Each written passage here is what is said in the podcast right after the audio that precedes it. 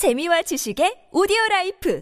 팟빵 안녕하세요. 군사 돋보기입니다. 현재 우크라이나군은 공세로 돌아서 러시아군을 국경 밖으로 밀어내고 있지만 너무나 충격적인 굉장히 좋지 않은 소식이 있습니다. 역시 러시아 측에서 하는 말은 믿을 수 없는 듯한데요. 지난주 러시아 크렘린에서는 사실상 러시아의 전 국민을 전쟁에 동원하고 전면전을 선포하는 국가 총동원령은 없을 것이라 했습니다. 그러나 러시아 현지 여러 국민들이 자신들에게 날아온 동원 소집 영장을 인터넷상에 공개하며 러시아가 국가 총동원령을 내리는 것 아닌가 하는 강한 의심이 들게 하고 있습니다. 만약 정말로 러시아가 이제까지 특수 군사 작전이었던 우크라이나 침공 전쟁을 전면 총력전으로 확전시킨다면 무려 300만 명에 달하는 러시아의 예비군을 활용할 수 있으며 추가로 계엄령까지 선포할 수 있는 것은 물론 자국 내 반정부 운동을 막는 것까지 가능하기에 또다시 이 전쟁의 앞날이 어떻게 될지 예측하기 어려워질 텐데요. 반면 현지 시각으로 5월 9일 미국의 바이든 대통령은 우크라이나에 사실상 무제한으로 무기를 지원할 수 있게 하는 무기 대여법 랜드리스 법안에 최종 서명했습니다. 이에 따라 우크라이나와 러시아의 전쟁이었던 이 전쟁은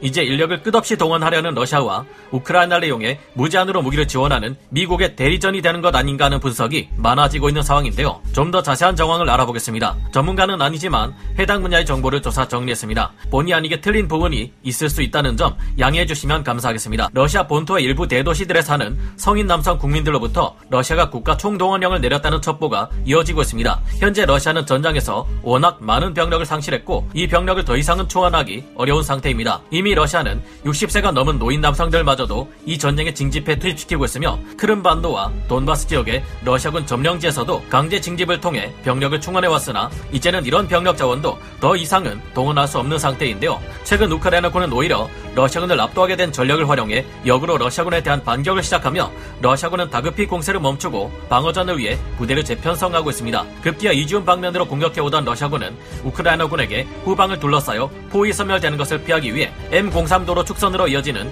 이지움 방면의 공세를 사실상 포기하고 우크라이나군의 반격에 대비하기 시작했는데요. 지칠 대로 지친 이 지역의 러시아군이 개전 초기부터 지금까지 전력을 잘 보존해온 우크라이나군의 전차 부대와 기계화 부대들을 상대로 승리를 거두기는 사실상 점점 어려워지고 있습니다. 이 때문일까요? 최근 러시아 본토로부터 이것만큼은 나오면 안 된다고 생각되었던 것들이 나오기 시작했습니다. 현지 시각 5월 9일 여러 오신트 보도에 따르면 블라디미르 푸틴 러시아 대통령이 이날 전국의 모든 성인 남성을 전쟁에 참여시키는 이른바 국가 총동원령을 선포했다는 첩보가 퍼져나가고 있습니다. 이 같은 조치는 현재 전쟁에서 러시아가 도저히 승리할 만한 방도가 보이지 않고 있는 데 따른 최후의 조치인 듯한데요. SNS를 통해 러시아의 상트페테르부르크에 사는 한 39세 남성은 갑자기 날아든 우편 통지서를 받았는데 이는 국가 총동원령 선언에 따른 예비 소집 통보서였다고 합니다. 러시아 수도 모스크바에도 비슷한 통지서가 한 남성에게 전달된 것이 공개되었는데 이 또한 국가 총동원령 선언에 따른 예비 소집 통보서였다고 합니다. 상트페테르부르크로 날아온 통지서에는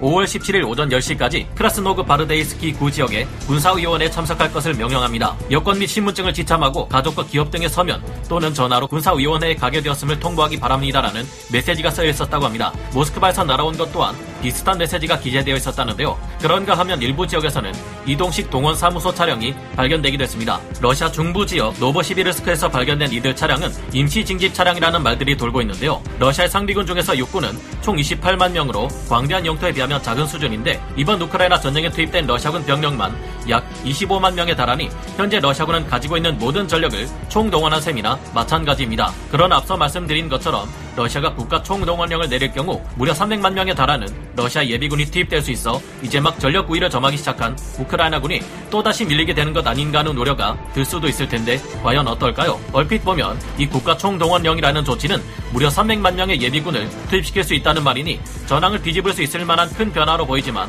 러시아의 군사 전문가 파벳 루지는 영국 언론 가디언즈와 인터뷰를 통해 매우 부정적인 의견을 피력했습니다. 그는 러시아가 이번 전쟁에서 동원령을 선포하는 것은 아주 인기 없는 정책 이 될 것은 물론 현재 상황에서 동원령은 기술적으로 가능하지도 않다고 딱 잘라 말했는데요. 군인들이 아무리 많이 동원되어 봤자 그들이 몰고 갈 전차나 장갑차가 이제는 부족하며 이들에게 쥐어줄 무기와 장비들이 부족하다는 것입니다. 러시아 내부 여론에서도 이 같은 동원령 선포는 이길 수 없는 전쟁에서 자국민들을 의미 없이 희생시키는 비극이 될 뿐이라는 부정적인 생각을 가진 이들이 많은 것으로 파악되는데요. 워싱턴 포스트는 이에 대해 최근 군부 단속을 위해 군 정치국을 크게 강화한 푸틴이 전면전을 선언할 경우 군인들의 사기를 일정 부분 끌어올리는 모멘텀으로 작용할 수는 있을. 것이다. 하지만 위험 부담이 너무 크다. 전면전 선언은 곧 그동안의 군사작전 실패를 인정하는 것이며 국가 총동원령으로 전면전이 선포되면 이는 반전 여론을 크게 악화시킬 것이다라고 경고했습니다. 그런 만큼 이 같은 첩보가 잘못 알려진 허위 사실이고 실제 러시아가 국가 총동원령을 내렸다는 것은 거짓 기사이기를 바랄 수밖에 없는데요. 러시아가 핵무기를 제외하고 이처럼 마지막 비장의 무기로 국가 총동원령을 선포해봤자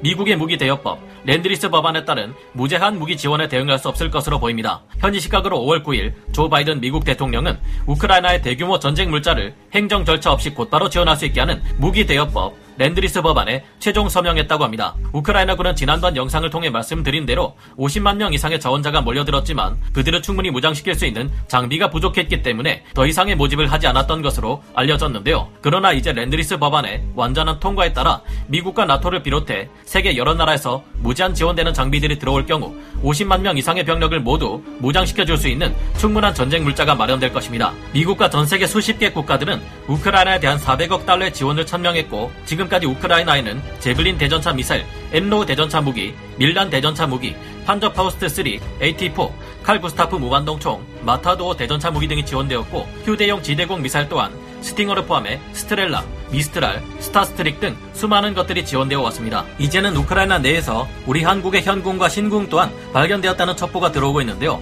그리고 이제는 우크라이나 반격을 위해 강력한 화력과 방어력을 지닌 전차, 다연장 로켓, 자주포 등도 지원되며 조만간 우크라이나군이 러시아군을 압도하게 될 것을 짐작할 수 있습니다. 여기에는 T-72 계열의 구소련제 전차는 물론 BMP-1 장갑차, M113 장갑차, PbV-501, 피라냐3 장갑차, 현존 최강 자주포로 불리는 PZH-2000 자주포, M109A3 자주포, M777 견인곡사포, 전차 수백 대를 한꺼번에 날려버리는 M270 MLRS 다연장 로켓과 M142 하이마스 다연장 로켓, 다나 자주포, 세자르 자주포, 세계에서 가장 빠른 속사 능력을 가진 아처 자주포, S300 지대공 방공 시스템 등이 있습니다. 그리고 이제는 하늘에서 러시아군을 압도할 수 있는 서방의 베스트셀러 전투기 F-16, 우크라이나군이 인도받을 경우 기종전환 훈련 없이 바로 사용할 수 있는 미그-29 전투기, 소-15 공격기, 미그-11R 전투기에 미 해군의 상징이었던 F-18 호넷 전투기까지 지원을 검토 중에 있습니다. 벌써 엄청난 전력을 상실하며 이빨 빠진 호랑이가 되어버린 러시아는 시간이 지날수록 미친 듯이 군비 증강을 늘려가는 미국과 나토에 대응하기 어려워질 것으로 보이는데요. 러시아 우크라이나 침공을 지켜본 유럽 국가들은 F-35 스텔스 전투기 도입을 크게 늘리고 있습니다. 푸틴의 우크라이나 침공은 유럽 국가들과의 군사적 긴장감을 해소하기는커녕 이전에 상상할 수 없을 정도로 끌어올려 버렸고 이번 전쟁을 통해 미국과 나토는 희생되는 군인 하나 없이 우크라이나의 장비를 제공하며 의회로부터 더 많은 국방 예산을 확보해 군사력의 현대화를 이룰 수 있게 되었습니다. 만약 러시아가 끝끝내 국가 총동원령을 강행하고 자국 성인 남성들을 죄다 전쟁터로 밀어넣을 경우 러시아는 국가 자체가 멸망해버릴 수 있을 만큼 리스크가 크다고 할 수 있는데요. 부디 러시아가 돌이킬 수 없는 실수를 하지 않기를 바래봅니다. 오늘 군사 돋보기 역사 마치고요. 다음 시간에 다시 돌아오겠습니다. 감사합니다. 영상을 재밌게 보셨다면 구독, 좋아요, 알림 설정 부탁드리겠습니다.